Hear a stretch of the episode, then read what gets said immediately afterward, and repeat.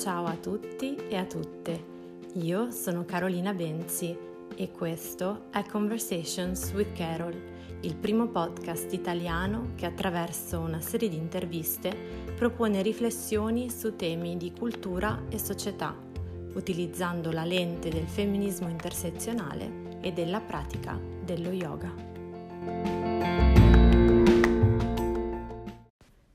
Ciao a tutte, ciao a tutti. Ciao a tutte, ciao a tutto, a tutto il mondo. Ciao. Oggi apro il podcast con i saluti al femminile perché questo episodio verrà pubblicato il 25 novembre del 2020, il giorno in cui sensibilizziamo la società affinché la violenza contro le donne possa avere fine. È un giorno che ogni anno mi fa riflettere molto. Io non amo moltissimo le giornate per eccetera eccetera, però ci tengo particolarmente alla giornata di oggi perché ogni anno comunque è un momento in cui mi rendo conto che il messaggio viene ascoltato anche da quelle persone che normalmente non lo ascoltano. E questo è comunque valido, è comunque importante e fondamentale perché mm, io mi occupo di parlare di questi temi sempre ma delle volte eh, è veramente stancante, sfiancante e difficile farsi ascoltare. E uno dei motivi per cui la seconda stagione del podcast ho deciso di aprirla a tanti altri argomenti e non soltanto alle conversazioni sullo yoga, che appunto è una parte della mia vita, ma chiaramente non è tutta la mia vita, è anche per dare spazio, più spazio a questi temi, a questi argomenti e quindi anche se non amo particolarmente la giornata per, siccome io penso che bisognerebbe sempre avere ben chiari certi argomenti, certi concetti, certi capisaldi, però questa giornata aiuta, aiuta e lo vedo ogni anno a far arrivare il messaggio dove a volte non arriva. Quindi benvenga e io sono qui e lo riconosco e ho deciso quest'anno di pubblicare questo episodio che mi è molto caro perché in questo episodio in cui la ospite è Benedetta Roldi, una mia cara amica, eh, ed io appunto parliamo di un tema che ehm, sembra apparentemente eh, non direttamente connesso al discorso della violenza di genere, ma in realtà dipende molto dai punti di vista.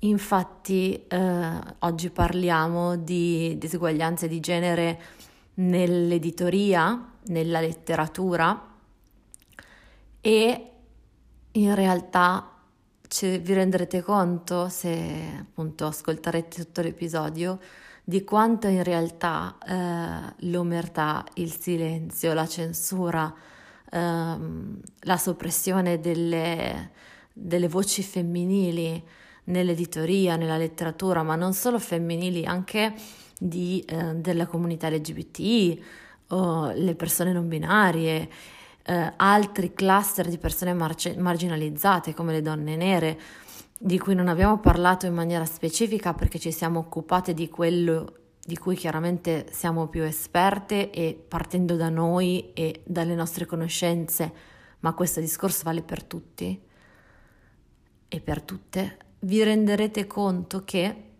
in realtà questa omertà, questo silenzio, questa oppressione, questa mancanza di rappresentazione è una violenza.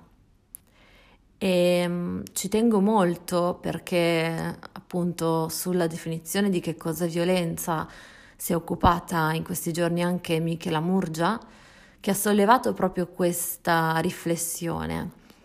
Per me cos'è la violenza?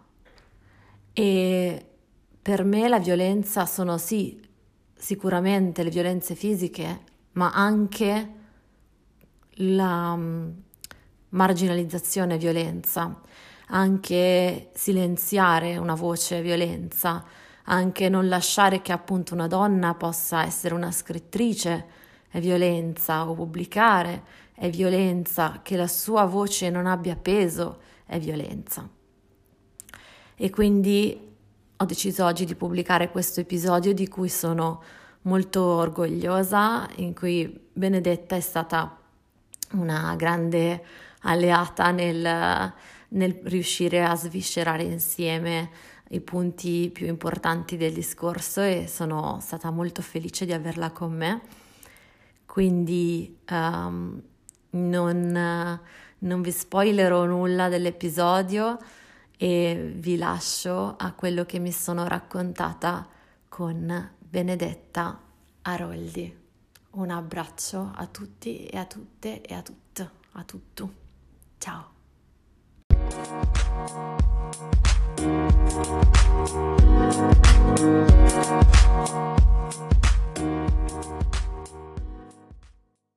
Ciao Benedetta. Ciao Carolina. Benvenuta a Conversations with Carol. Benvenuta. Grazie mille, grazie, che onore. no, anzi, l'onore è tutto mio, l'onore è tutto mio, anche perché eh, sei stata una delle prime sostenitrici, tra l'altro, di questo progetto, me lo ricordo molto bene, circa un annetto fa mi avevi scritto facendomi complimenti, quindi grazie. Assolutamente, ma figurati, grazie a te perché è davvero molto è davvero fatto bene il tuo podcast, sia qualitativamente a livello tecnico che soprattutto poi molto interessante. Tutti i tuoi mm. ospiti e le tue riflessioni sono sempre molto interessanti e dei begli spunti. Grazie, anche perché no, cioè, chiariamo subito che questo è un parere professionale, oltretutto, Benedetta è un'esperta di podcast, cioè ne sa abbastanza, insomma, e quindi io questo complimento me lo prendo, me lo porto a casa. fai bene, fai bene. Grazie, grazie. Io sono molto contenta di averti qui oggi perché mm, grazie a te, grazie alla tua esperienza, riesco a toccare un argomento che io conosco poco dall'interno, cioè mi interessa molto, sono, ci sono vicina come consumatrice ma non ho mai lavorato dietro le quinte, quindi per me è molto prezioso averti, non voglio spoilerare, voglio lasciarti raccontare, ma veramente grazie di condividere quello che ci stiamo già raccontati perché ci sono sempre due puntate di podcast, una che faccio prima di registrare e una che faccio live. Allora, eh, io ti ho un pochino, come sempre faccio, eh, presentata a, ai miei ascoltatori, alle mie ascoltatrici, Uh, però non racconto troppo perché mi piace aprire la puntata con uh, l'ospite che racconta un po' di sé. Quindi, ti faccio la solita domandona, parla un pochino di te, chi è Benedetta Roldi, che cosa fai, di cosa ti occupi? Va bene, ah, domanda difficile. allora, no, sì, come dici tu, ehm, in questo momento mi sto occupando di podcast, però forse è più facile partire dall'inizio. Io sono laureata in lettere Uh-huh. Ho fatto sia la triennale che la magistrale in lettere moderne e poi ho fatto un master sulla sceneggiatura e la produzione sia televisiva che cinematografica. Questo è un po' il mio percorso di studi. Poi ho fatto ho iniziato a lavorare facendo vabbè, classicamente alcuni stage, soprattutto in uffici stampa, uh-huh. eh, e poi invece ho iniziato a lavorare in una casa di produzione che realizza soprattutto programmi ehm, TV per i bambini, mh, mm, sia factual che invece sitcom. E mm-hmm. invece recentemente ho lavorato, tuttora collaboro con una casa di produzione di podcast, una piattaforma che ha appunto diversi mh, podcast di varia natura, soprattutto di divulgazione, intrattenimento e narrazione, possiamo dire così, il mm. cui principale è stato è Morgana di Michela Murgia e Chiara Tagliaferri, che è stata un po' la, la mia prima esperienza ecco, in questo mondo. Oh, quindi io non, ho, non avevo spoilerato niente finora, però, cari miei, io vi ho portato la mamma delle Morgane, la mamma adottiva delle Morgane. Sì, bene, sì, sì, è, è, stata una bella esperienza, devo dire, molto importante, molto formativa mm-hmm. e molto divertente anche, devo dire. Immagino, immagino. Ma eh, raccontaci un pochino meglio eh, di che cosa ti occupavi e, mh, per quanto riguarda per esempio i podcast, cioè tu editavi, eh, quindi dovevi proprio insomma creare la puntata oppure qual era il tuo ruolo? Perché secondo me sono anche curiosi un po', chi ci ascolta è curioso di capire come funziona un podcast. Sì, allora io eh, per questa piattaforma che si chiama Storie Libere eh, facevo innanzitutto il coordinamento editoriale della redazione, quindi in realtà era più una cosa a 360 gradi su tutti i vari podcast che avevamo. Poi in particolare per alcuni di questi, tra cui Morgana, ehm, mi occupavo, eh, parlo al passato perché al momento non sto collaborando con Storie Libere, ma la piattaforma va avanti, non è assolutamente finita, anzi.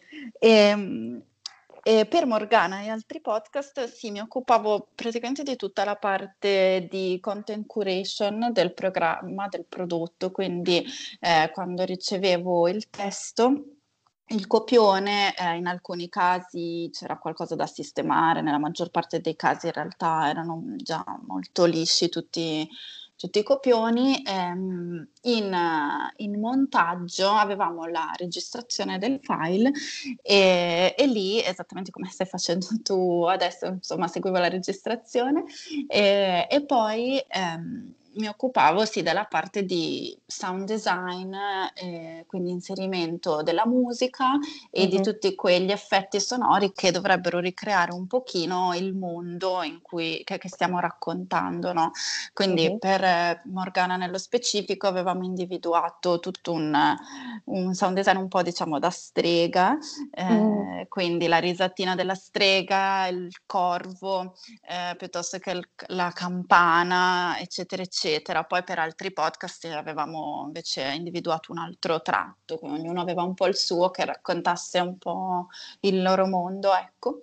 Mm-hmm. E, e poi c'erano invece tutta la parte più specifica di sound design, quindi non lo so, la, una puntata su uno specifico tema, eh, raccontavamo anche con tutto il mondo sonoro quel tema, per dire la puntata su Vivian Westwood, che è una stilista, c'erano le forbici, c'erano i suoni della sartoria, eccetera, mm. eccetera. E per ognuno, per ogni puntata viene costruito un po' questo mondo, ecco, anche tramite l'audio che poi è tra le prime forme di narrazione, no? arriva anche prima della vista, quando tu sei piccolino, la, la mamma ti racconta una favola, tu l'ascolti e la immagini, non la vedi certo. fisicamente, quindi insomma è, è stato molto, è molto interessante tutta questa parte. Certo, e questo se posso chiederti è una cosa che secondo, cioè, ti hanno insegnato a livello tecnico all'università, nel senso che a me è successo qualcuno che mi chiedesse ma se io voglio lavorare in questo campo cosa devo fare? Cioè ti sei sentita fermata oppure è una cosa che hai imparato? Ecco, bella domanda. Allora, devo dire che per tutti tutte le componenti del mio lavoro, quindi non solo quello dei podcast in generale, anche eh, per le produzioni televisive, eccetera. Allora, ho un po' un'opinione contrastante, nel senso che il mio percorso universitario, seppur anche molto specifico, a livello tecnico non mi ha formata, nel senso mm. che eh, a nessuna lezione io ho imparato queste cose così specifiche, queste cose tecniche appunto sia a livello audio che a livello video, mm, quindi da questo punto di vista no, però è anche vero riconosco ora che sono passati un po' di anni ormai dalla mia formazione universitaria che quella frase famosa che si dice ti dà comunque una base, è vero che tutta una base culturale che poi ti permette di individuare mhmm, tutti i vari strumenti che poi uno utilizza, no? anche più tecnici, mm-hmm. quella in effetti eh, fa parte tutto di un panorama che mi ha fornito in generale l'università, ma voglio dire forse anche il liceo, una serie di, di, di studi del mio percorso. Quindi insomma sì e no. Mm. Poi l'università, devo dire, almeno nella mia esperienza, poi ognuno ha la sua, nella mia esperienza l'università mi ha fornito tanti strumenti di background quasi niente di tecnico, motivo per cui tantissime persone imparano in realtà sul campo, cioè tutti imparano sul campo, tutti impariamo mm. sul campo. Moltissimi, molte persone magari non fanno questo tipo di percorso univers- universitario e a differenza che ne so di un medico, di uno psicologo che se non studia la sua materia all'università e con vari altri corsi di studio poi non va da nessuna parte, insomma, invece molte persone che lavorano in questo settore dell'editoria di varia natura in realtà possono benissimo non avere degli mm-hmm. studi di questo tipo. Io devo dire che insomma sono contenta a posteriori di averli fatti perché devo dire che mi aiutano e sono sempre una buona base. Mm-hmm. Mm-hmm. Però è anche vero che devi poterti permettere di fare questi eh. studi e di, tra virgolette, anche perdere degli anni preziosi per studiare, non è perdere la parola sbagliata perché è comunque un investimento, ma diciamo che quando hai 22, 23, 24 anni che stai studiando e magari qualcun altro dei tuoi coetanei sta lavorando e inizia prima a lavorare, tu ti ritrovi a 25 anni a fare uno stage in cui sì. magari non ti pagano, ti pagano poco, boh, eh. insomma bisogna mettere varie cose sul piatto della bilancia. Ecco. Sì, sono, sono pienamente d'accordo e infatti adesso entreremo anche un pochino di più ad analizzare questo settore anche dal punto di vista poi delle donne che è uno dei focus su cui abbiamo ragionato insieme, mi hai portato la tua esperienza, però sono pienamente d'accordo.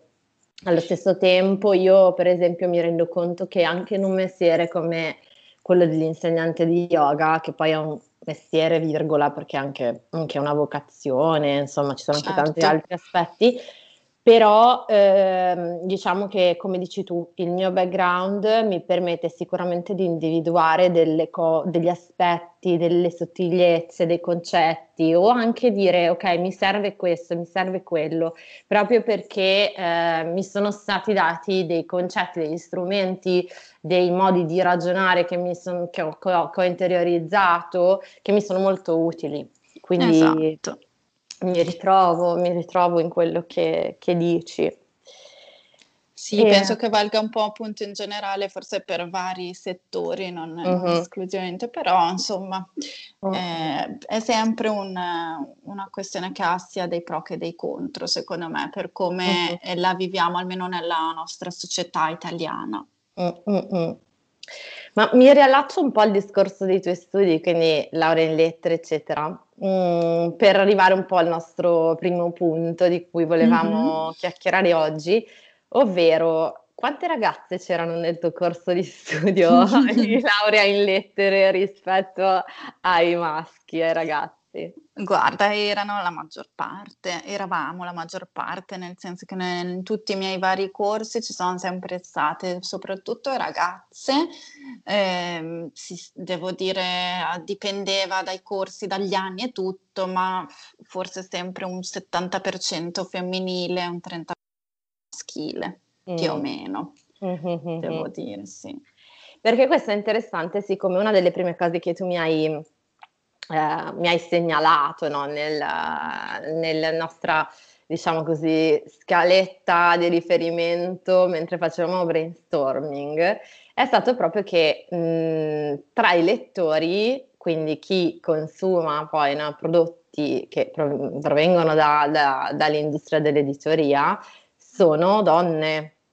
Esatto, sì, questo appunto, vabbè, lo vedo io nella mia esperienza e in realtà lo, lo dicono anche molti dati di vari studi, eh, per cui le bambine, nel senso proprio fin da piccoli, i lettori sono a maggioranza femminile, le bimbe leggono di più dei maschi, eh, frequentano di più le librerie, le biblioteche e in generale poi sempre a livello statistico eh, spesso intraprendono dei percorsi di studi più umanistici rispetto che scientifici. Questo può essere uno stereotipo oppure no, però insomma fatto mm. sta mm. che le consumatrici di quest, del, del, settore editoriale, vabbè adesso ti parlo di libri, ma in realtà un discorso simile, analogo, equivale un po' anche per i podcast. Uh-huh. Eh, il target è maggioranza femminile, ovviamente non, non, per tutti i generi, non per tutte le zone geografiche, bisogna fare ovviamente tutte le distinzioni del caso, però sì, le, le lettrici sono sempre più dei lettori di mm. solito. Mm-mm. Però questo dato è un po' strano se paragonato ad altri. Esatto, perché in realtà anche nel, appunto, poi le ragazze continuano a studiare eh, queste materie umanistiche, diciamo, eh, per fortuna loro molto spesso riescono anche a trovare un lavoro in, nel settore editoriale a vario titolo, come editor, come traduttrici. Eh, sia appunto di editoria libraria che multimediale, audio, video, eccetera, eccetera, ti sto parlando un po' a 360 gradi, eh, ma molto spesso poi la presenza femminile, diciamo, finisce lì, nel senso che mm-hmm. eh, lavorano molto spesso alla base di questa piramide. Io ho tantissime colleghe donne, ho meno colleghi uomini. Mh, mm, in generale, ovviamente ti parlo poi appunto ogni settore un po' a sé, però in, nell'editoria in generale ci sono tantissime donne che lavorano eh, molto a livello operativo, anche a livello mh, medio-alto, però se si guarda poi questa piramide, alla fine eh, gli uomini sono sempre quelli che sono al vertice. Anche qui è un po' un dato statistico, non, non, è per forza super attendibile, ma più o meno la verità è che circa il 25% delle donne sono a dei livelli apicali, il 75% sono uomini. Cioè tantissimo, cioè una disparità mh, veramente incredibile, cioè non stiamo parlando di un divario piccolo. E la cosa che mi stupisce, cioè allora non dovrebbe stupirmi in generale, però mi stupisce che sia un campo giusto, come hai detto, eh, umanistico, perché se stessimo parlando di STEMS, come sappiamo c'è una grandissima barriera nelle STEMS per le donne, quindi per materie eh, scienze, tecnologia, medicina, e purtroppo è così, lo sappiamo, è una questione culturale, dati alla mano, ci sono un sacco di dati su questo e, ehm, e infatti ci sono anche molte meno donne che si iscrivono a facoltà STEMS. Esatto. Invece, invece, qui no, è questo che mi, mi, mi preoccupa di, forse ancora di più, perché qui la barriera non è tanto negli studi quanto poi nella carriera vera e propria. Esattamente. E poi ti ripeto, mh, tantissime donne lavorano, la forza lavoro, tra virgolette, se vogliamo usare questa parola, è molto femminile, uh-huh. però se poi si va sempre uno step sopra, o meglio, più di uno step, perché io ho avuto tante cape donne, uh-huh. eh, ma poi se si guarda tutta la piramide gerarchica, al vertice ci sono quasi sempre gli uomini, sia, va bene, la mia esperienza che però eh, insomma lascia un po' il tempo che trova, è, è, la mia e vale per quello che vale, ma sono proprio dei dati statistici basati su tutto eh, il panorama editoriale italiano, perlomeno mm. parliamo di quello italiano, è così, cioè seppur è un universo molto femminile, poi i vertici sono occupati davvero quasi al 75% dagli uomini. Mm. Già. E questo non solo eh, a livello di strutture gerarchiche aziendali, che comunque è già tanto, nel senso che amministratori delegati e CEO, tutto sono sì. in realtà m- molto maschile, ma anche eh, al di fuori di questo, quindi agli eventi letterari come vari saloni del libro, festival, eccetera, tantissimi panel sono composti da, eh, da, da uomini, da esperti maschi tantissimi eh, autori che vincono dei premi letterari sono uomini, seppure in realtà ci sono statistiche che dicono che sono le donne a scrivere di più, ci sono più autrici femmine che autori maschi, eppure chi vince i premi letterari sono quasi sempre gli uomini, ad esempio, non so, il premio ad esempio il premio Strega, uno dei più famosi, eh, nelle sue 70 passi edizioni solo 10 autrici donne hanno vinto, quindi solo 10 anni praticamente. Su, sui 70. Su, qua, su 70 sì. Esatto. E, riflette, riflette, quasi la percentuale di prima. Esatto, esattamente. È abbastanza inquietante questa cosa. È inquietante, esatto. E vabbè, un po' anche triste e non, non è una cosa nuova nell'Italia di oggi né dei decenni passati, nel senso che appunto non è solo l'editoria essere in questa situazione, anzi l'editoria è forse quasi fortunata perché appunto poi tante donne ci, ries- cioè, ci lavorano, mm-hmm. però esatto, il discorso è sempre un po' lo stesso, ovviamente ci sono delle eccezioni, ci sono delle case editrici più illuminate, tra virgolette illuminate, utilizzo questa parola, però nel senso che se una donna meno merita, discriminatoria, semplicemente. Dis- esatto, esattamente, e, e alcuni settori in cui le donne fanno meno fatica, però eh, insomma la, il trend generale questo è.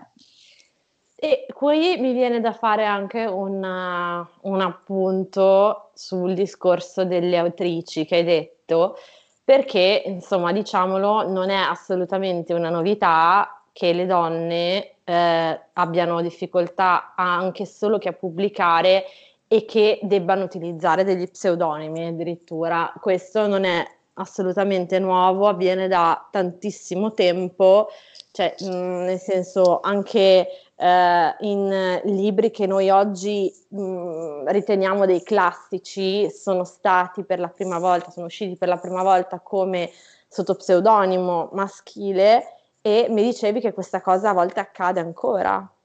Esatto, no, questo è uno spunto molto interessante sugli pseudonimi. Ehm, è proprio così, cioè è così da sempre. Infatti, anche quando si studia letteratura al liceo, mh, mm, quali sono gli autori donne che vengono studiate? Quasi nessuno, soprattutto nella prim- tutta la primissima parte.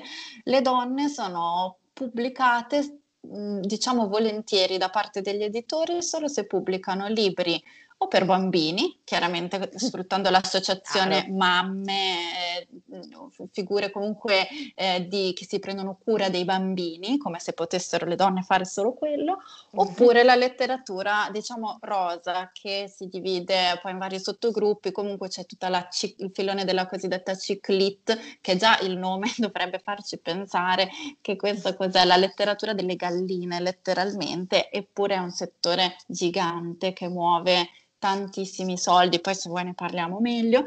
E mm. comunque, esatto, tutta questa parte eh, è, è, alle donne è permesso scrivere questi libri. Tutti gli altri libri no, è come se le donne non fossero autorizzate a scriverli. Questo, come dicevi tu, avviene da sempre, mm. cioè addirittura... Eh, appunto prima fino al Settecento le donne proprio non potevano neanche prendere in mano una penna e scrivere poi gli è stato concesso, alle le donne più privilegiate potevano permettersi di farlo, ma anche loro erano, come dicevi anche tu, costrette a utilizzare pseudonimi maschili oppure a pubblicare in, in anonimo. Uno degli esempi più famosi è Jane Austen, che quando ha pubblicato Ragione e Sentimento all'inizio dell'Ottocento si è firmata a Lady, questo mm. generico Lady. Lei, ha, che se lo poteva permettere, tra virgolette, ne andava anche fiera del fatto di essere una donna che scriveva e quindi l'ha utilizzato nel suo pseudonimo, però diciamo che comunque sempre anonimo è e certo. lei per tutti i suoi libri si è firmata così. Mm-hmm. Idem le sorelle Bronte che si sono firmate ciascuna per, proprio, per, i propri libri come i fratelli Bell, quindi hanno mm. utilizzato dei nomi maschili, eh, poi tantissimi, questo appunto eh, avveniva eh, secoli fa, ma purtroppo è successo sempre. Eh, la stessa Mary Shelley, l'autrice di Frankenstein, noi la conosciamo come Mary Shelley, ma il suo cognome è un altro, Boston Shelley. Esatto, e Shelley è il cognome del marito e questa è stata la grande concessione che le hanno fatto per farle pubblicare un libro, tra l'altro horror, cioè tra virgolette horror, comunque che tratta di un tema anche un po' scabroso, eh, che all'epoca era assolutamente mh, negato alle donne, anzi si stupivano come potesse una donna aver pensato una cosa del genere, aver scritto un libro del genere. L'autrice di Piccole donne, Louisa May Alcott, si firmava come A.M. Barnard, quindi è un nome, mh, se, se non maschile, comunque che non faceva capire le proprie origini cioè scusami, il proprio genere, e la stessa cosa è successa, penso te, anche alla stessa Rowling, l'autrice di Harry mm. Potter, che eh, ora si dice sia anche più ricca della regina d'Inghilterra, eppure lei all'inizio, eh, quando la prima casa editrice ha deciso di pubblicare il suo libro, eh, Harry Potter, la pietra filosofale, quindi un libro per ragazzini, mh, mm, le hanno consigliato di eh, puntare il suo nome, quindi mettere la J puntata e di aggiungere una uh, consonante a sua scelta, proprio così totalmente a caso, per dare... Mancava. Esatto, che lei ha, ha scelto la K di Kathleen che era sua nonna, ma le hanno detto esattamente questo, cioè fai quello, almeno questo lei racconta nelle interviste, eh, inserisci un'altra consonante in modo che noi possiamo mettere J.K. Rowling e non si capisca che tu sei una donna, perché secondo noi se i nostri lettori lettori eh, vedono che questo libro destinato a un target di ragazzini con un protagonista maschile, vedono che è stato scritto da una donna, non lo comprano. Quindi diamo almeno l'illusione che sia un uomo. E così lei ha fatto e pensate, infatti all'inizio, fino a che poi Harry Potter non è diventato il fenomeno che è diventato, non si sapeva in effetti che fosse, o, o, comunque veniva così scontato pensare che fosse una donna, non si sapeva neanche i suoi veri nomi per esteso. Incredibile. Incredibile, e questo è successo vent'anni fa, insomma, neanche, neanche, così tanto tempo fa. E, e, poi, vabbè, lei stessa ha firmato la sua seconda serie su un altro argomento completamente diverso con uno pseudonimo del tutto maschile. Mm, mm, mm, mm. Quindi...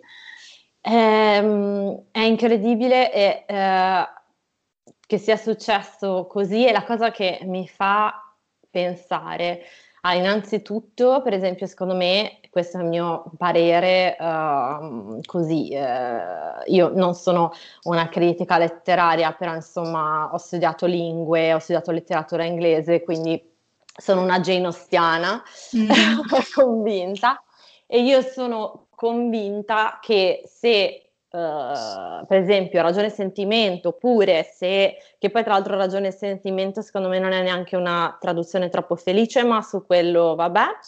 Sono d'accordo. Ok, vabbè, um, eh, perché sense e sensibility è, è tutta un'altra, un'altra accezione, sì. accezione ma sia quello che um, orgoglio e pregiudizio secondo me se fossero stati scritti da un uomo ancora oggi cioè già sono grazie a Dio diventati famosi ma sarebbero diventati dei casi tipo cioè libri più belli mai scritti invece sono raccontati come delle specie di versione di un libro di una rom-com cioè sono tipo delle romantic eh, dramas o mezzi comici perché ci sono anche dei momenti comici mm-hmm. e, e, tutto il focus va sul fatto che è una storia d'amore no?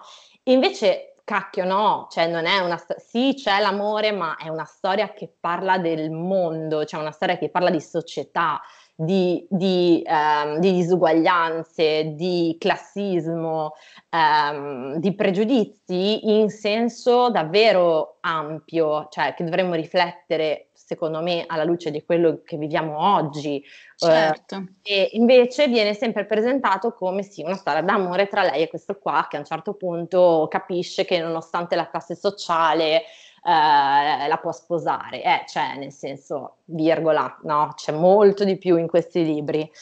E... Assolutamente, una banalizzazione estrema perché? perché le donne possono parlare solo di amore, non possono parlare di società, di disuguaglianze, di pregiudizio, di contesto storico, tutte queste cose ne possono parlare solo gli uomini, avendolo scritto delle donne, che cos'è questo? Un romanzo d'amore, basta. esatto, ehm, è, che è un po' eh, anche come dicevi tu il questione Rowling, cioè se c'è un personaggio maschile, cioè una donna non è possibile che si inventi un personaggio maschile e lo sviluppi in quel modo lì, quindi con tutta la sua psicologia, eccetera, perché una donna non può capire l'universo maschile, quando invece noi, mm, voglio dire, ci medesimiamo e studiamo e leggiamo e consumiamo prodotti eh, di questo genere scritti da uomini e anche quando hanno a che fare con uh, sfere femminili da sempre. Quindi cioè, gli uomini possono parlare di tutto, e le donne possono parlare solo di donne, cioè questa cosa esatto. Pervasiva. sì, e pensa che esiste proprio un termine, ho scoperto, per questa questione del fatto che appunto le donne non possono parlare di altro se non di le loro proprie cose che le riguardano, si chiama giniobibliofobia, cioè la paura mm. che hanno gli uomini dei libri scritti dalle donne, delle donne che hanno a che fare con i libri. È un termine che è stato coniato nel 98, ma mm, insomma, ma poco cambia, in realtà è una cosa che purtroppo è sempre esistita. Cioè prima le donne appunto proprio non potevano scrivere perché era una questione immorale, tra virgolette, no? Cioè una donna se scriveva vuol dire che non è, voleva dire che non era una brava moglie, una brava madre, una brava donna di casa perché era distratta, no? Mm. Dalle sue fantasie. Oggi per fortuna siamo un po' andati oltre questa, questo stereotipo, eh, ma in realtà non così tanto evidentemente. Cioè come diceva anche Virginia Woolf, una stanza tutta per sé, cioè le donne se vogliono scrivere devono poterselo permettere, devono poter avere una stanza tutta per loro, devono poter avere i soldi per farlo, mentre agli uomini non è richiesta questa cosa in partenza mm. perlomeno. Mm, mm, mm. Sì, io adoro tra l'altro sia quella citazione che in generale uh, Virginia, cioè citazione titolo, eh, sia in generale Virginia Woolf, mh, mm, anche qui eh, troppo poco spazio e io ho studiato letteratura inglese, quindi uno si aspetterebbe, cioè, voglio dire, un discreto spazio per una certo. del genere. In più io ho avuto delle professoresse donne, quindi cioè, uno dice, ok, mi lascerai spazio? No, cioè non, io ci farei un corso monografico, nel senso... Cioè, è un gigante della letteratura. Esatto, e invece no, cioè avevamo letto giusto un titolo e c'erano un sacco di autori maschili, eh, tra l'altro con lavori per carità interessantissimi, ehm, avevamo fatto tutto un lavoro su Joyce, Eliot, collegamenti con la Divina Commedia, avevamo fatto di tutto e di più, tutto al maschile quando al femminile ci sarebbe stato un universo no, da esplorare. Quindi figuriamoci al liceo comunque una persona che non intraprende questo, uh, questa strada no, poi a livello universitario. In Italia forse ancora peggio secondo me, cioè forse sì. ancora meno.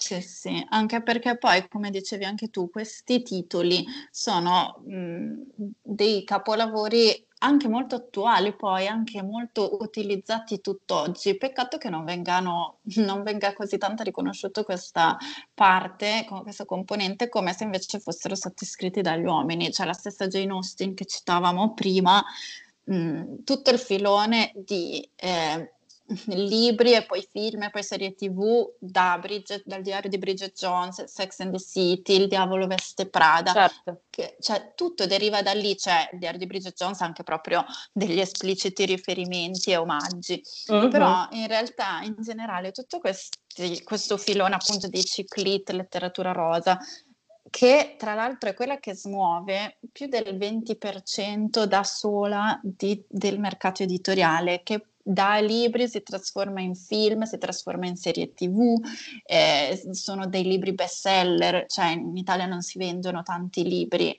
Tra mm. quelli più venduti sono questi, ci sono quelli di Sophie Kinsella, eh, uh-huh. eccetera, eccetera. Tutto questo panorama qui che davvero poi a livello anche economico e finanziario ha tantissimo, eh, e ha tantissima eco, cioè ripercussioni su proprio questioni anche finanziarie, non viene mai considerato, appunto, viene, anzi viene considerato come letteratura quasi di serie B, appunto, per ragazzine oppure per donne annoiate. Sono mm-hmm. tantissime le definizioni che vengono date, eppure sono veramente tra i, i libri, ma poi appunto con varie declinazioni, prodotti editoriali che trainano di più il mercato. Mm, mm, mm. Quindi non, non basta neanche i soldi, cioè non è una questione. Evidentemente no, esatto. Ma ehm, infatti eh, a me ciclite è una, è una parola che veramente mi inquieta tantissimo, che appunto nel caso in cui ci fosse qualcuno che non sa che cos'è, come, sì, come dicevi tu, la, la, letteratura delle galline, cioè è, una, è, una, cioè è dispregiativo comunque, è un modo dispregiativo per parlare dei romanzi rosa. Sì, comunque un po' superficiale, cioè con uno sguardo di superiorità, sia questa è la letteratura delle gallinelle, diciamo, le pollastrelle, chicken proprio, viene sì. da lì. Sì, sì, sì, che sì. comunque non è un complimento. Poi adesso si dice che non sia visto, non, non, è un termine dispregiativo, non è visto male, solo identificativo, però insomma se a mm. una persona dai della gallinella non è che sia proprio neanche un complimento, ecco, no. in questo panorama poi. No, no, io ho sempre questa immagine eh, di cui ti avevo anche parlato, della libreria in cui c'è il cestone delle femmine. Esatto. O... la, la, la, lo scaffale delle femmine, eh, che di solito appunto è caratterizzato da una serie di copertine rosa, eh, titoli scritti in corsivo, cose di questo genere, eh, con eh, veramente questi stereotipi già solamente dalla copertina, ehm, che danno l'impressione che una donna che entra in libreria va lì, cioè quello è il tuo angolo, no? Entri esatto. e lì c'è il tuo angoletto, quando invece le donne leggono di tutto comunque, quindi è un settore grandissimo, però le donne leggono in realtà di tutto. Certo. Però a livello proprio spaziale tu entri in libreria e c'è l'angolo delle donne, mentre ovviamente non esiste l'angolo dei maschi, perché i maschi leggono tutto quanto il resto. Esattamente, come se fosse un po' proprio diviso in due, cioè poi chiaramente con delle percentuali non uguali, però sì c'è questo settore femminile, letteratura femminile, ma cosa significa letteratura femminile? Perché come dici tu, esatto, non esiste la letteratura maschile, poi il corrispettivo non c'è. Mm-hmm. Eppure, come dicevamo, questi prodotti in realtà vendono tantissimo, tanto è vero che, non lo so, ad esempio come titoli anche come gli Harmony, ma di, anche di varie qualità, proprio in generale, poi sono proposti ovunque, quindi non sono solo nelle librerie, sono nei supermercati, sono nelle edicole, sono negli autogrill. Questo significa banalmente che funzionano perché sono quelli che vengono più venduti, quindi che te li vendono persino fuori dalla libreria. Sono dei libri che escono dalla loro, diciamo, casa principale ed mm-hmm. entrano nel supermercato, nella, nell'edicola, dove la gente appunto magari va a comprare tutt'altro, però quel libro se lo prende lo stesso perché lo legge. Quindi boh, c'è questa doppia considerazione, vengono, questi, tutti questi libri vengono super svalutati, però dall'altra parte l'editoria stessa sa che funzionano, perché te li continuano certo. a proporre poi e ah, giustamente perché poi vendono. Mm-hmm. Sì, sì, sì, certo, è, è, è incredibile. E, um, tra l'altro una cosa che, um, che a me uh, ha colpito um, veramente tanto è che, eh, ne, te ne avevo accennato, avevo accennato un pochettino, tra i libri che escono, come dici tu, dalla libreria e diventano poi dei casi editoriali che veramente poi trovi anche al supermercato. C'è stato qualche anno fa, in Italia forse è stato uno dei primi casi, anche se non è l'unico a livello poi internazionale, di un genere particolare, un sottogenere che è scritto da una donna e in quel caso anche senza pseudonimo, che era quello di uh, Fifty Shades of Grey, quindi 50 sfumature di grigio, e tutto il discorso, diciamo, soft porno. Esatto. che, che, che è uscito anche lui perché veramente 50 sfumature lo si trova ovunque, c'è anche davvero al supermercato. E non solo, la gente magicamente non si vergogna di farsi vedere in giro a leggerlo, cioè mi ricordo l'estate che è uscito, ma che poi non ci sarebbe niente di male per carità, però non è banale, soprattutto per un paese come eh, il nostro, mm-hmm. che comunque ha dei limiti da quel punto di vista. Mi ricordo l'estate che è uscito che tu andavi al mare e avevano tutti questo libro in mano e tu sapevi che legge- stavano leggendo praticamente del soft porno e erano tutti intorno a te a leggere questo romanzo e, scritto da una donna ma con un occhio maschile impressionante. Cioè, se uno analizza questi libri hanno quello che si chiama male gaze o che definiscono il male gaze cioè, io non so se questa cosa, ne, te l'avevo accennata, non so tu cosa ne pensi, ma io lo trovo incredibile e, e, e cioè, da farci una riflessione. Cioè, una donna può scrivere senza pseudonimo di sesso se racconta una storia come quella che andando ad analizzare è comunque problematica, non sembra scritta da una donna quasi. No, e infatti per ritornare un secondo alla questione nomi, autori, pseudonimi, in realtà se ci pensi, lei comunque, noi sappiamo che è una donna, è vero, ma si firma con le iniziali puntate anche lei, è sempre Ian James. E questo ev- evidentemente, probabilmente è anche questa una parte commerciale di, di marketing.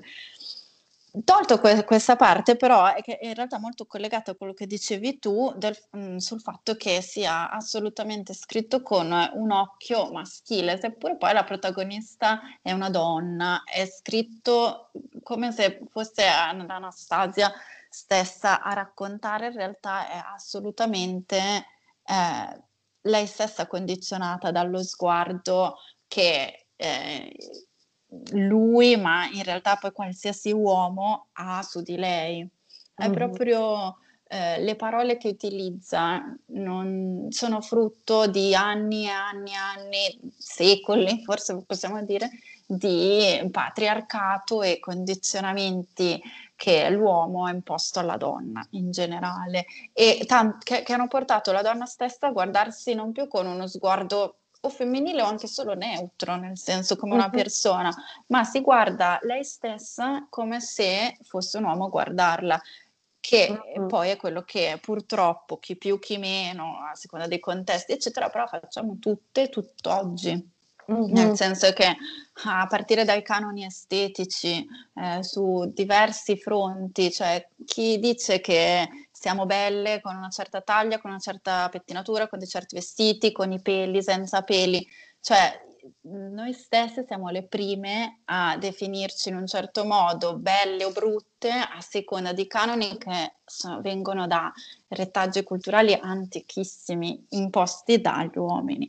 La mm. stessa cosa succede anche in letteratura quando vengono raccontate certe cose, sono assolutamente d'accordo. A me nel dettaglio, giusto per far capire cosa intendo come male gaze, quello che mi mi colpisce molto perché io l'ho analizzato, cioè ho cercato di leggerlo in modo proprio critico perché mi ha veramente scioccato questo, questo, questo fenomeno. Um, per esempio, il fatto che lei non metta mai, uh, cioè lei è spaventata in parte dai suoi atteggiamenti prevaricatori, a parte il discorso diciamo BDSM e quant'altro, ma proprio in generale è spaventata dalla sua prepotenza, la sua presenza, però non c'è mai un momento in cui lei non lo trovi incredibilmente sensuale, cioè lei mm. comunque è affascinata in modo viscerale da questa cosa, per quanto sia spaventata, cioè nonostante tutto, ogni volta che lui si presenta, cioè ogni volta che c'è una scena in cui lui entra in, entra in una stanza, in un posto dovunque, c'è sempre il commento di Anastasia che dice è arrivato e mi ha portato via il respiro. Cioè, lei è proprio completamente presa da questa cosa e al massimo fa qualche uh, così um, uh, piccola riflessione sul fatto che lui sia possessivo, ma in realtà lei ne è affascinata in un modo mh, pervasivo, pervasivo. Addirittura eh, questo innesca spesso e volentieri l'eccitazione sessuale in lei. Esatto. E senza mai una perdita di una botta, cioè non c'è mai una volta, anche quando decide di non concedersi, comunque lo decide razionalmente, però inconsciamente è sempre eccitata da questa cosa. E quindi eh, questo crea un'immagine potentissima, sia per un maschio che lo legge, sia per una donna che lo legge, chiaramente. Esatto, e infatti se ci pensi com'è la, la relazione tra i due, è lui, la figura maschile, che è quella dominante, invece quella femminile, che è quella dello slave, della schiava. Poi, per carità, mh, è una narrazione che è stata scelta e, ed è una cosa che esiste nella realtà e va benissimo per chi mh, mh, ha voglia di sperimentare questo tipo eh, di cose, però perché non è stata scritta una trilogia così famosa, una saga così famosa e così venduta nel mondo, eccetera, con una storia al contrario, in cui magari era lei la figura dominante della mistress e lui invece eh, la figura che si faceva più sottomettere. Mm-mm. Eh, così, eh. invece no, abbiamo solo la versione e poi ovviamente dopo 50 sfumature sono usciti tantissimi altri libri soft porno dello stesso filone, eccetera, di qualità diverse, insomma, però quasi tutte sempre che avevano questo stereotipo mm-hmm. e mai il contrario, eppure nella realtà esiste benissimo anche la forma inversa. Certo. Certo. Nel mondo BDSM esistono sia i master sia le mistress, è stessa, lo stesso ruolo, non è per forza che uno deve essere interpretato da un uomo o da una donna. Assolutamente. E invece, e invece nel, anche qua nel panorama di quello che viene raccontato abbiamo quasi sempre solo eh, la, la, forma di uomo dominante e donna sottomessa, eh, con tanto di sguardo maschile in questo. Mm-hmm. Mm-hmm.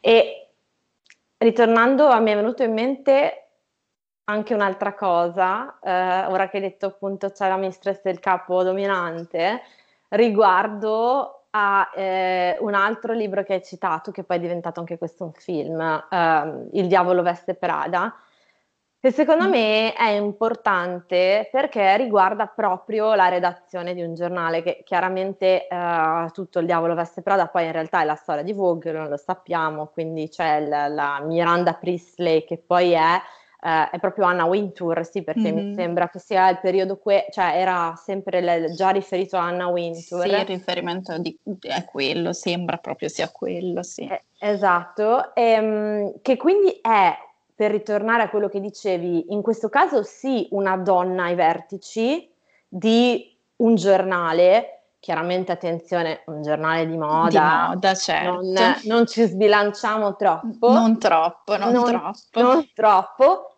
però l'immagine e, e, rimane fino alla fine è che comunque parliamo di una donna che è diventata praticamente un'arpia, cioè un'arpia una... oppure un uomo, nel senso un che uomo. tutti i tratti che vengono, eh, che rappresentano Miranda Priestley, della donna stronza, eh, che si fa, mh, mm, che, che, non ha scrupoli nel raggiungere i propri obiettivi, che punta a, guadagnare, a far guadagnare il proprio giornale, eh, che non ha, tra virgolette, mh, rispetto umano per i suoi collaboratori né per i suoi avversari, eccetera, eccetera, che non bada ai propri figli, che hanno, sono abbandonati alle babysitter, eccetera. In realtà, se tutte queste caratteristiche le vediamo su un uomo, uomo, su un capo maschio, quanti di noi storcono il naso? Quasi nessuno. Sono tutti, cioè, sono tutti così i capi maschi rappresentati nei libri, nei, nei film, e nessuno dice niente. Se un, un, padre non torna a casa per il compleanno del bambino, classico stereotipo dei film, soprattutto americani, Cosa, cosa, gli viene detto? Niente, aveva la riunione importante il papà, se la mamma non lo fa è la fine del mondo.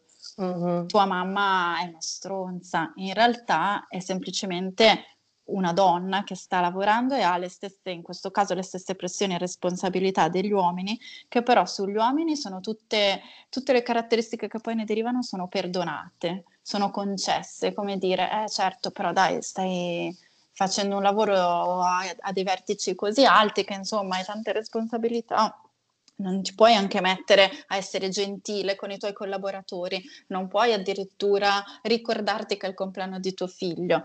e invece per le donne no, niente viene perdonato di tutte queste cose, diventi la stronza. Infatti è vero che ci sono poche donne ai vertici, ma quelle che ci sono sono considerate appunto sempre delle, delle arpie, come dicevi tu, delle persone un po' senza scrupoli eh, e di solito non, non, sempre viene detta la stessa cosa degli uomini. Tutte queste caratteristiche forse non sono proprio da persona stronza, ma sono mh, mh, caratteristiche naturali che vengono dopo un po' che si lavora a quei livelli in certi settori, ovviamente anche qui non solo nell'editoria, però che ti portano a diventare così, perché se no non lo fai, non, non arrivi a quei livelli semplicemente, cosa che infatti poi accade di base. Mm, mm, mm. Ma infatti a me colpisce molto di quella storia, intanto che il marito di lei non si vede, cioè, non esatto, non esiste, è lei, cioè, è, lei, è l'uomo, è, lei l'uomo. non ce ne può essere un altro. Esatto, e il fatto che ci siano queste bambine un po' disperse hanno le babysitter, come dicevi tu, hanno Andy, Andrea che eh, si prende un po' cura di loro, no? va a comprargli le cose per scuola, gli fa i compiti a casa, cioè e il marito perché non lo può fare, no? Perché esatto. non può aiutarla con i progetti di scienze o, e deve farlo l'assistente donna. Donna, certo. di lei. E, eh, e quando fallisce il matrimonio, fallisce per colpa sua, lei piange disperata e, e, dice ecco un altro matrimonio che scoppia perché io non riesco, eh, mi dipingeranno come la donna che non riesce a tenersi un uomo, eccetera, eccetera, eccetera. Quindi eh, siamo, eh, uno, nessuno dice sì, ok, ma eh, dov'è tuo marito? Perché non esatto. ha fatto niente? Perché non esatto. sta con le bambine? Nessuno si chiede questa cosa. No, infatti è dato per scontato che ci debba essere lei che è la madre. Peccato che faccia anche un lavoro di un certo tipo, abbia una responsabilità di un certo tipo e perché dovrebbe rinunciarci a priori. Poi vabbè, qui c'è tutto un grande discorso che si potrebbe aprire sulle difficoltà che hanno le donne madri a lavorare. Questo ovviamente vale sempre, soprattutto in Italia, vale poi per tutti i settori, ci mancherebbe. Uh-huh. Però è proprio è proprio come se fosse quasi uno stereotipo. Se tu sei una donna che sei a capo eh, di una piramide gerarchica, sei una stronza. O, e, e, molto spesso, è brutto da dire, ma è anche così la realtà, solo che è sbagliato il termine arpia, stronza, perché in realtà è semplicemente sono caratteristiche molto maschili. Mm-hmm. Solo che su una donna invece che eh, anche qui maschile, è sbagliato come termine, magari molto più, più forti, non so, più dure, tra virgolette, nel mm, senso mm-hmm. che hanno meno tempo, meno disponibilità per utilizzare gentilezza, toni diversi, diversi tempi per mm-hmm. occuparsi delle varie cose. Vedi che anche io stessa nel parlarne utilizzo le parole maschile e femminile, quanto siamo eh, perché... immersi in questo panorama. Infatti questa... stavo per riflettere su questo, che ci mancano le parole, perché esatto. tu che sei una persona con... cioè, super consapevole di questa questione, stiamo cercando insieme di sviscerare un discorso e non sappiamo nemmeno che parole usare e siamo insomma due persone che si occupano attivamente di questo non abbiamo le parole esatto, neanche. Cioè, è assurdo, però proprio così. Mamma mia. Sì, sì, sì, sì. Eh, eh, infatti anch'io stavo per dire materna, no, materna no, perché siamo eh, sempre... Vedi, sì, sì, anche a me vengono cioè... utilizzare queste parole perché sono quelle con cui noi siamo fin da piccolissimi abituati a distinguere, no? mettere le categorie. Però in realtà sì, materna anche un papà eh. può essere dolcissimo perché cosa significa? E una mamma può non essere eh, dolce e appunto materna. Esatto, esatto. Ma è, è, è, assurdo. Quindi, infatti, io cerco anche sempre quando vedo le persone magari parlare in determinati modi di tirare fuori questo discorso della linguistica perché veramente è un enorme uh, proprio esempio per, pervasivo di questo problema non sappiamo nemmeno come iniziare a trovare le parole, è difficilissimo. Sì, sì, sì, però è molto interessante parlarne e rifletterci. Assolutamente sì, assolutamente, è necessario perché sì. Mm, per quanto eh, io per esempio viva un grande conflitto a volte interiore perché comunque delle volte sono anche prodotti quelli con il male gaze che a livello superficiale mi piacciono anche. No? Ma certo, sì, sì, anche a me assolutamente. E, e quindi eh, poi lo guardo una volta e dico, ah, mi sono divertita. Lo guardo la seconda volta e dico, oddio, no, aspetta un attimo, però è problematico, però è così, è cos'ha. È, è una tensione continua. È una tensione continua. Più poi lo vedi, una volta che lo vedi, lo vedi dappertutto e sei fregata. Sì, però non tutti riescono a vederle queste cose, c'è da dire, nel senso che appunto tu che ti occupi di queste cose magari hai più sensibilità, più anche studi alle spalle, però la maggior parte di noi non si accorge, ma io stessa mi rendo conto che molto spesso non mi accorgo che c'è qualcosa, magari guardo anche solo un film o leggo un libro e dico mm, bello, mi è piaciuto, c'è qualcosa che però non mi torna. E io stessa non mi riesco a rendere conto di cos'è quella cosa che non mi torna, non sempre faccio il collegamento del male gaze, del fatto che siamo appunto così dentro a mm. questa mm. cultura così maschile. Mm-mm. E ultimamente mi piace molto quel lavoro che sta facendo Michela Murgia perché secondo me sta facendo notare qualcosa che riguardo le parole è importantissimo con tutti i vari titoli eh, di giornali che sta, che sta analizzando in cui ogni volta che appunto una donna fa qualcosa è una donna mm-hmm. e non nome, cognome, titolo, cosa che si fa con gli uomini. E una di quelle che mi ha colpito di più in assoluto, che per me è stata proprio, cioè lì l'apoteosi, eh, non so se hai visto, eh, su un articolo eh, di, per quanto era una cosa di divulgazione scientifica, quindi anche una cosa eh, piuttosto importante che riguardava il Covid, eh, si parlava di vaccini e di come un vaccino fosse stato mh, sviluppato, comunque quasi terminato lo sviluppo eh, a quanto pare o comunque sia sono a buon punto per i bambini, quindi una cosa per bambini.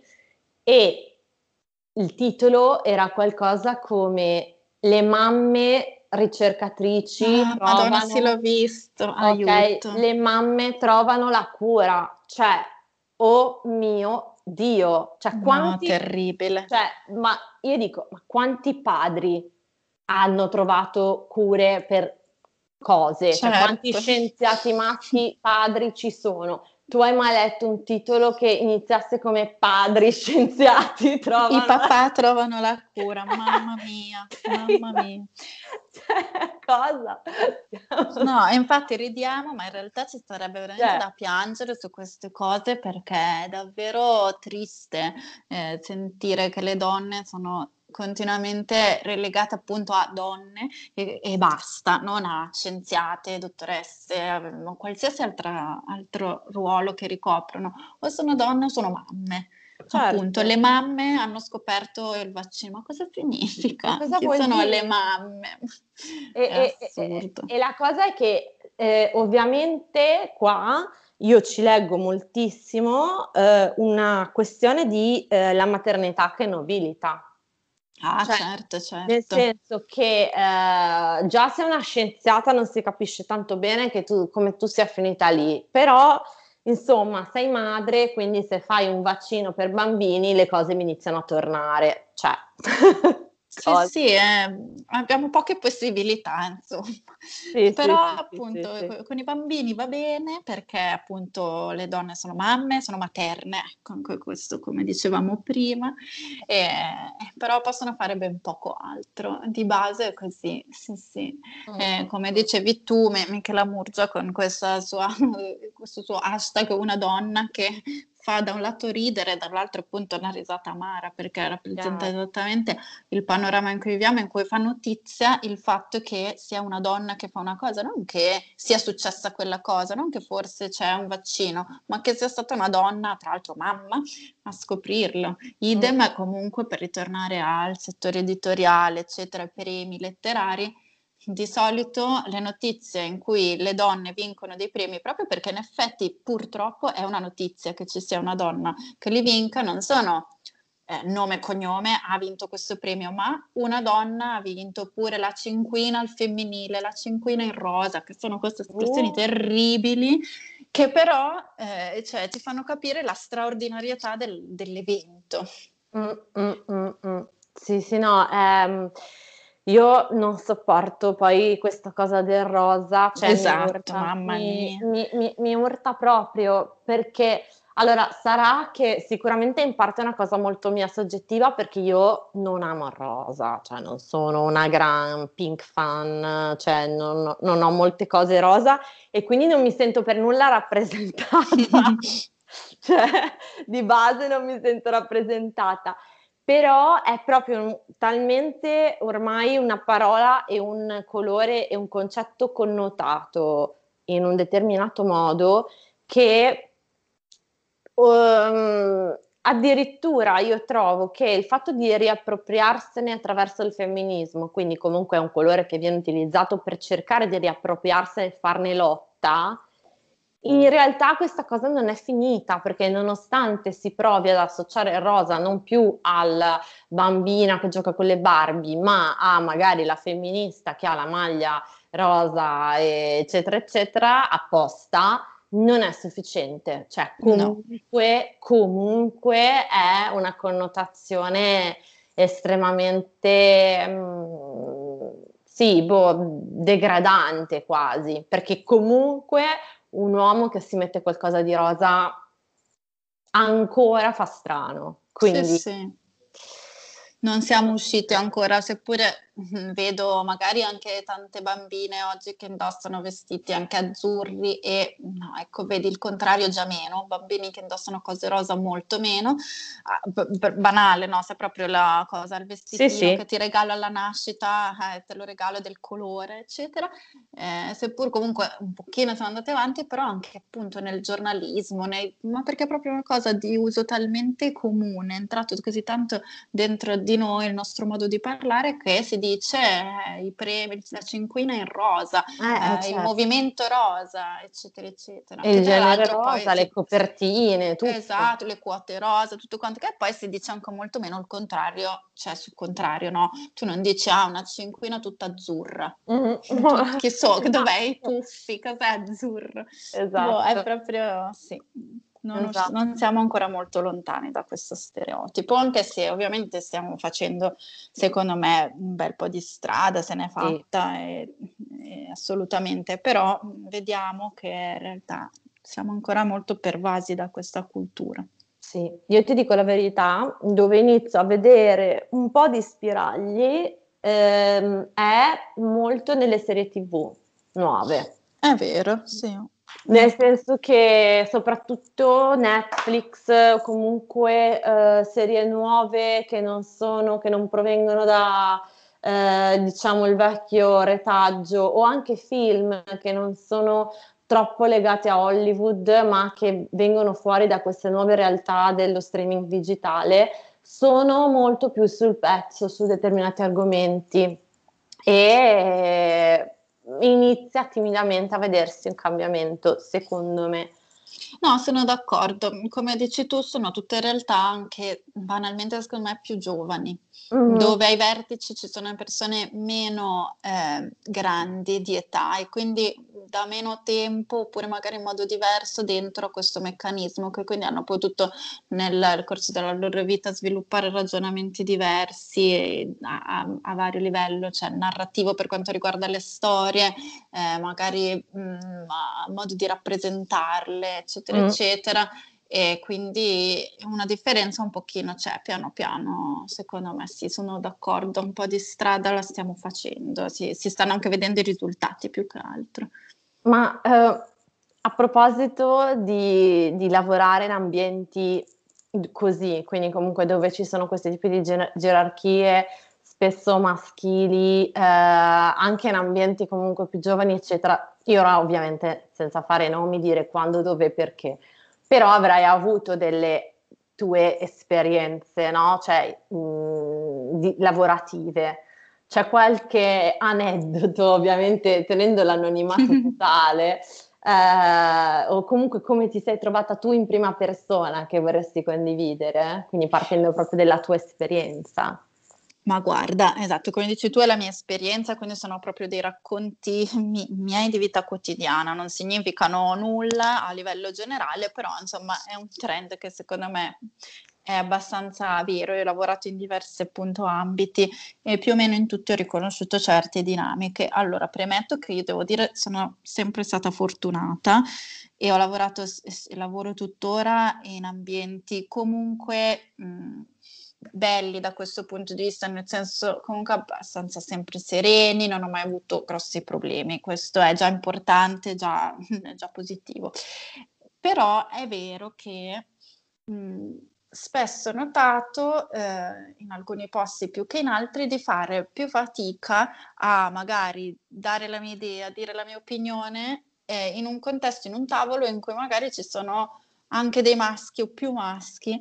La stessa idea che viene data da una donna che viene data da un uomo è ascoltata in modo diverso, ma anche dalle donne stesse. Questo l'ho notato più volte Mm. O, o, o, comunque io spesso ho avuto, eh, sono sicura di aver avuto più difficoltà magari nel farmi ascoltare in un certo contesto da ragazzi anche miei coetanei, anche molto simpatici, quindi nel senso non erano persone con cui io non mi trovassi bene.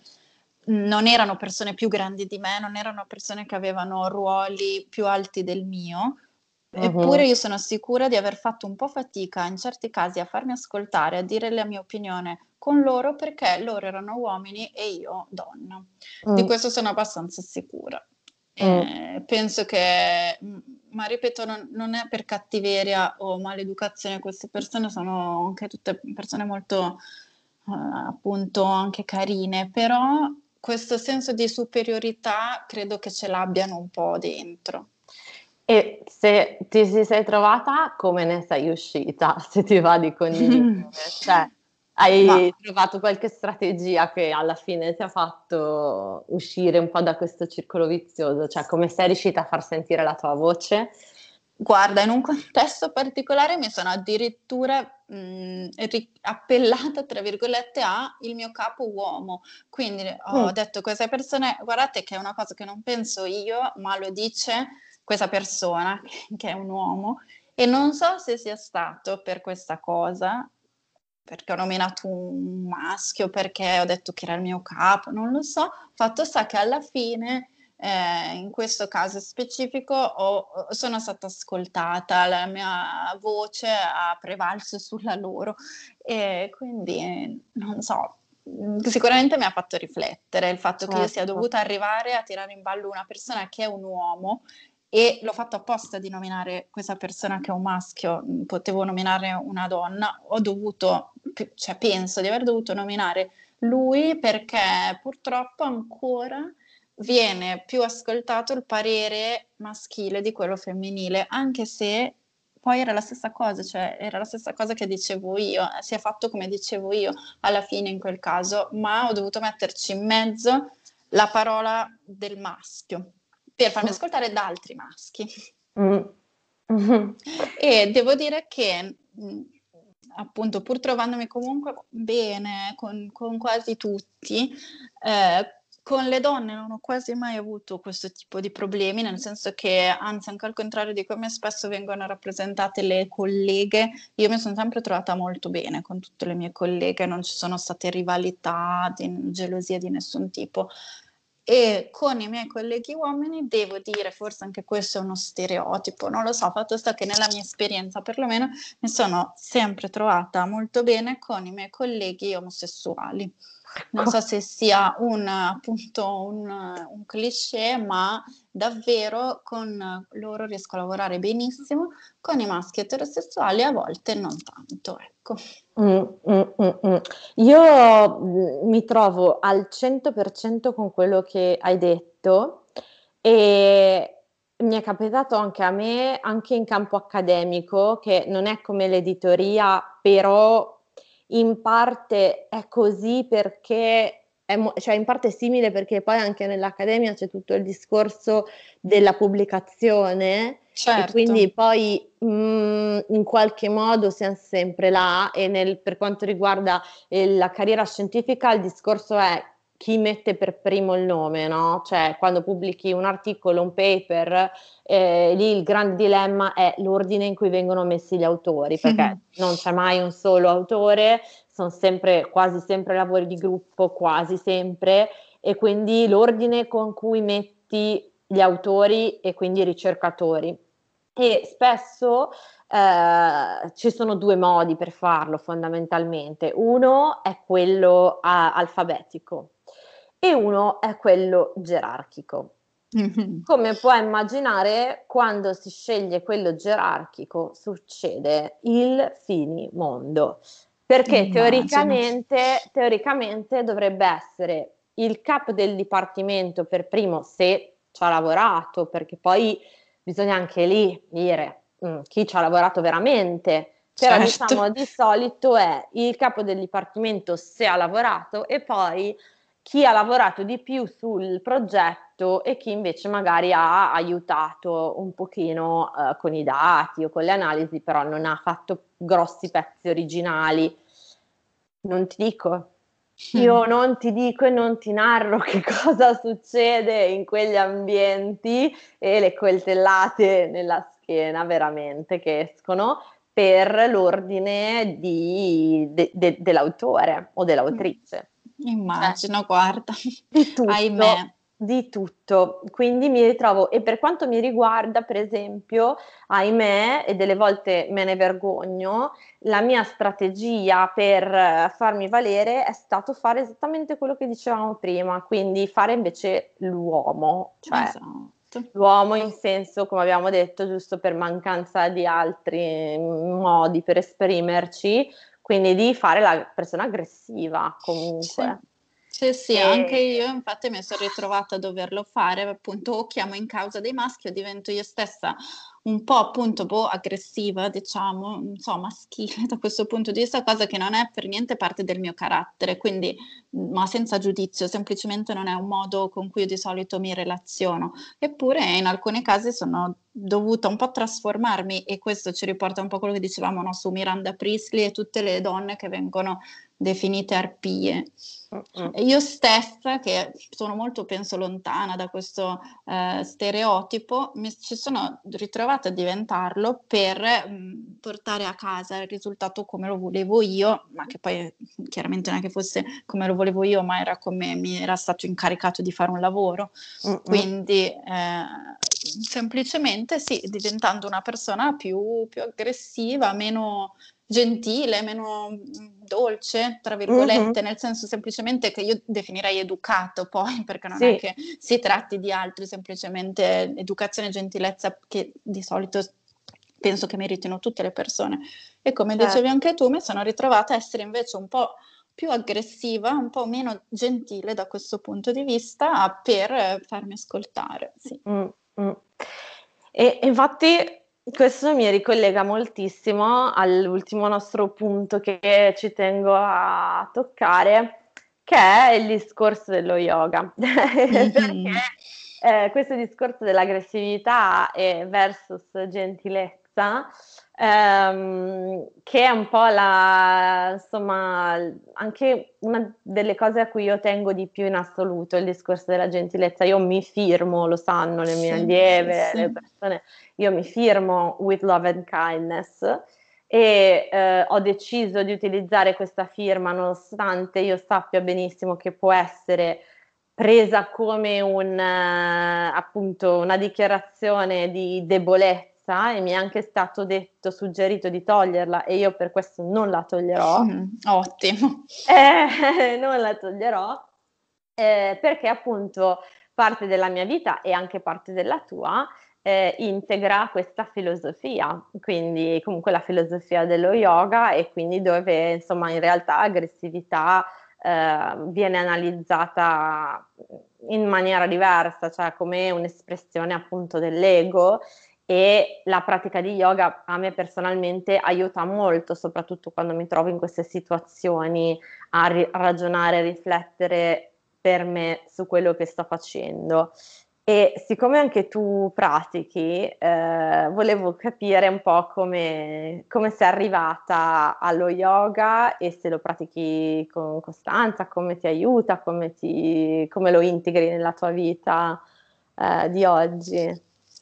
Sì, allora io pratico, mi sono avvicinata al mondo dello yoga circa 5 anni fa, mi sembra, più o meno, e come spesso accade, ma venivo da un momento un po' difficile, un po' di cambiamento della mia vita, sono sempre stata un po' affascinata dal mondo orientale, da queste discipline, però non mi c'ero mai avvicinata. In quel momento, in quel periodo di cambiamento, ho detto ma perché no? E infatti da lì è stato un po' amore a prima vista e più che altro perché ho sentito proprio da subito tanti benefici molto più eh, mentali e spirituali che fisici. Quelli fisici sono arrivati dopo, almeno nel mio uh-huh. caso. Uh-huh. E, e, da lì ho sempre visto nello yoga un po' un porto sicuro, un rifugio, un momento per me che mi faceva stare bene, mi fa tuttora stare bene. Poi devo dire che c'è la parte un po' più negativa, tra virgolette, che è quella del tempo che riesco a dedicare a questa questa passione, chiamiamola così, eh, che sembra un po', sai, le classiche scuse che si dicono, eh, però non ho avuto tempo neanche 5 mm. minuti di mettermi sul tappetino. E in realtà purtroppo succede, almeno a me succede, sicuramente anche mh, dovuto al fatto che purtroppo non è ancora così tanto parte della mia routine, in realtà dipende da, dai periodi, dai lavori che faccio, dai periodi. Eh, recentemente, ad esempio, sono stata su un set in un'altra città a girare una serie TV Um, e chiaramente lì, essendo anche in un albergo, eccetera, non avevo proprio fisicamente il tempo di mettermi neanche proprio 5 minuti a, a, meditare, o almeno non l'ho trovato io, perché poi esatto, il tempo c'è sempre, però io lì non l'ho trovato e uh-huh. devo dire che mi è ma- tanto mancata questa cosa, cioè sia fisicamente, sentivo proprio il mio corpo che diceva forse vorrei fare almeno un quarto d'ora e, e soprattutto mentalmente, infatti mi rendo conto che quando invece riesco a dedicare il giusto tempo un po' alla meditazione, alla pratica, eccetera, anche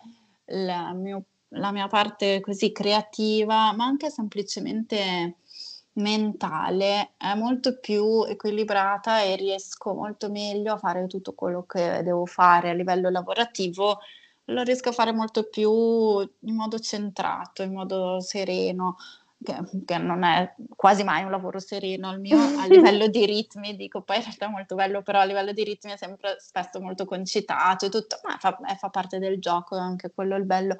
Però quando io sono più serena e devo dire che lo yoga e la meditazione mi aiutano tanto, riesco a fare meglio anche quello, anche dal punto di vista della creatività. Sì, ti capisco molto bene perché per me è, è, lo stesso, era lo stesso quando avevo anche un lavoro che non c'entrava nulla con, mm-hmm. eh, con lo yoga. Avevo questa, mh, questa, sensazione un po' come se fosse la famosa stanza tutta per sé. È vero, è vero. Cioè, era, eh, per me era proprio quello, cioè era un momento in cui io coltivavo tutto tutto il mio mondo interiore, non solamente proprio la parte strettamente spirituale, era proprio un ritornare a me stessa e mi permetteva poi di tornare con una nuova prospettiva eh, a quello che dovevo fare e anche proprio come donna eh, mi aiutava a bilanciare, controbilanciare tutte le pressioni eh, di cui avevamo parlato fino adesso, cioè mi ha sempre, sempre molto, molto aiutato. E la cosa simpatica, tra l'altro, parlando sempre di uomini, donne e gender gap e quant'altro, che anche nello yoga questa cosa esiste, cioè lo yoga eh, a livello di, eh, come hai detto tu, identico, a livello di praticanti e insegnanti, quindi anche persone che lavorano eh, a livello mio, quindi di insegnanti, non di capi di lignaggi, mm-hmm. ok? A livello proprio di istruttrici, chiamiamole così, sono donne, quasi, mm. ma a de- delle percentuali spropositate, difficilissimo trovare uomini. Quando invece si parla di chi è a capo di lignaggi, quindi di tradizioni che per cui portano proprio avanti una, eh, un'intera comunità, sono uomini. Ecco. È incredibile questa cosa, è una roba incredibile. Infatti a me è una cosa che mi aveva fatto accapponare la pelle, però poi ci ho riflettuto e ho detto, forse capisco il senso, era un corso di, di, di Yoga Alliance mm-hmm. che era come rendere lo yoga, eh, lo yoga accessibile per gli uomini.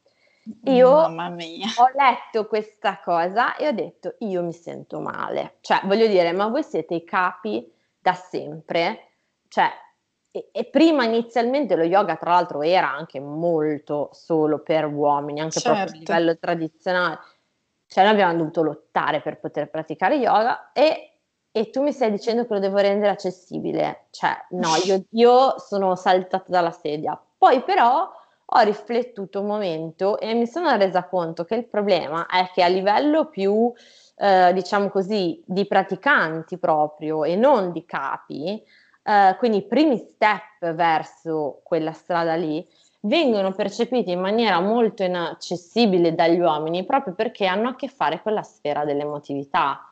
Cioè il fatto di praticare yoga, iniziare una pratica del genere, significa quello che hai detto tu, entrare nella propria interiorità e fare i conti con tutta una serie di cose che per un uomo sono difficili, cioè fanno molta fatica a dire io pratico yoga in maniera spirituale soprattutto. Mm-hmm, è vero. E, ed è un paradosso assurdo, sembra proprio come, la, cioè, come quello che descrivi tu delle facoltà di lettere, cioè ce ne sono pochissimi, perché la facoltà di lettere comunque è una roba da donne, però poi com'è come non è vanno a finire al vertice. Cioè. Esatto, guarda caso. È assurdo, assurdo, assurdo. Stranissimo. Però... E secondo me in entrambi i settori, cioè in entrambi i campi, quello dello yoga e quello degli studi umanistici, magari i appunto ci sono così pochi maschi che mh, nei corsi, almeno anche nei miei corsi di yoga che frequento, ci sono pochi maschi, devo dire, rispetto alle, alle donne. Vabbè, tu, questo tu hai sicuramente un occhio più, più sviluppato, perché in entrambi i campi gli uomini non sono, non gli viene dato il permesso dalla società a essere un po' più intimisti, a guardarsi più dentro, mm-hmm. essere riflessivi, cose che entrambi i, que, queste due discipline in modo diverso fanno, no? Ti mm-hmm. danno la possibilità di riflettere, essere un po' più puntati all'interiorità rispetto che all'es- all'esterno. Mm-hmm. E guarda caso, in entrambi i maschi sono pochi. Assolutamente sì. Ma poi cioè, sono i vertici. Ma poi sono i vertici. Perché comunque alla fine della fiera quelli che ci entrano vanno a finire al vertice. È, so. è un mistero.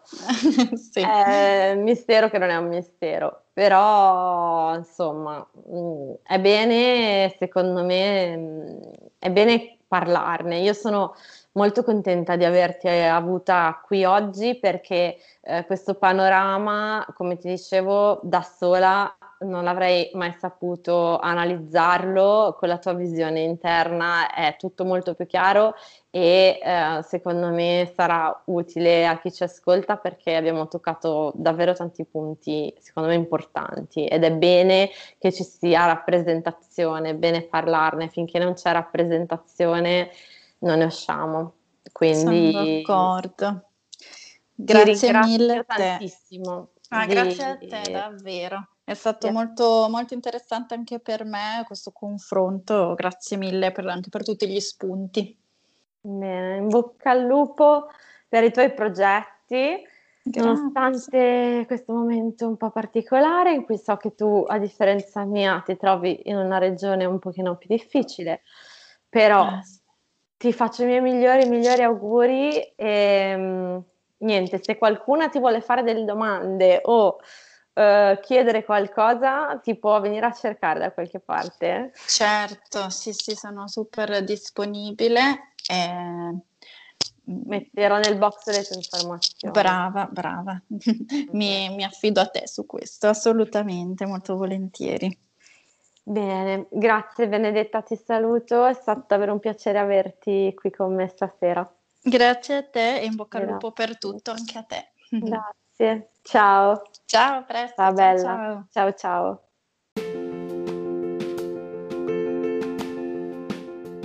Grazie per aver ascoltato questo episodio di Conversations with Carol.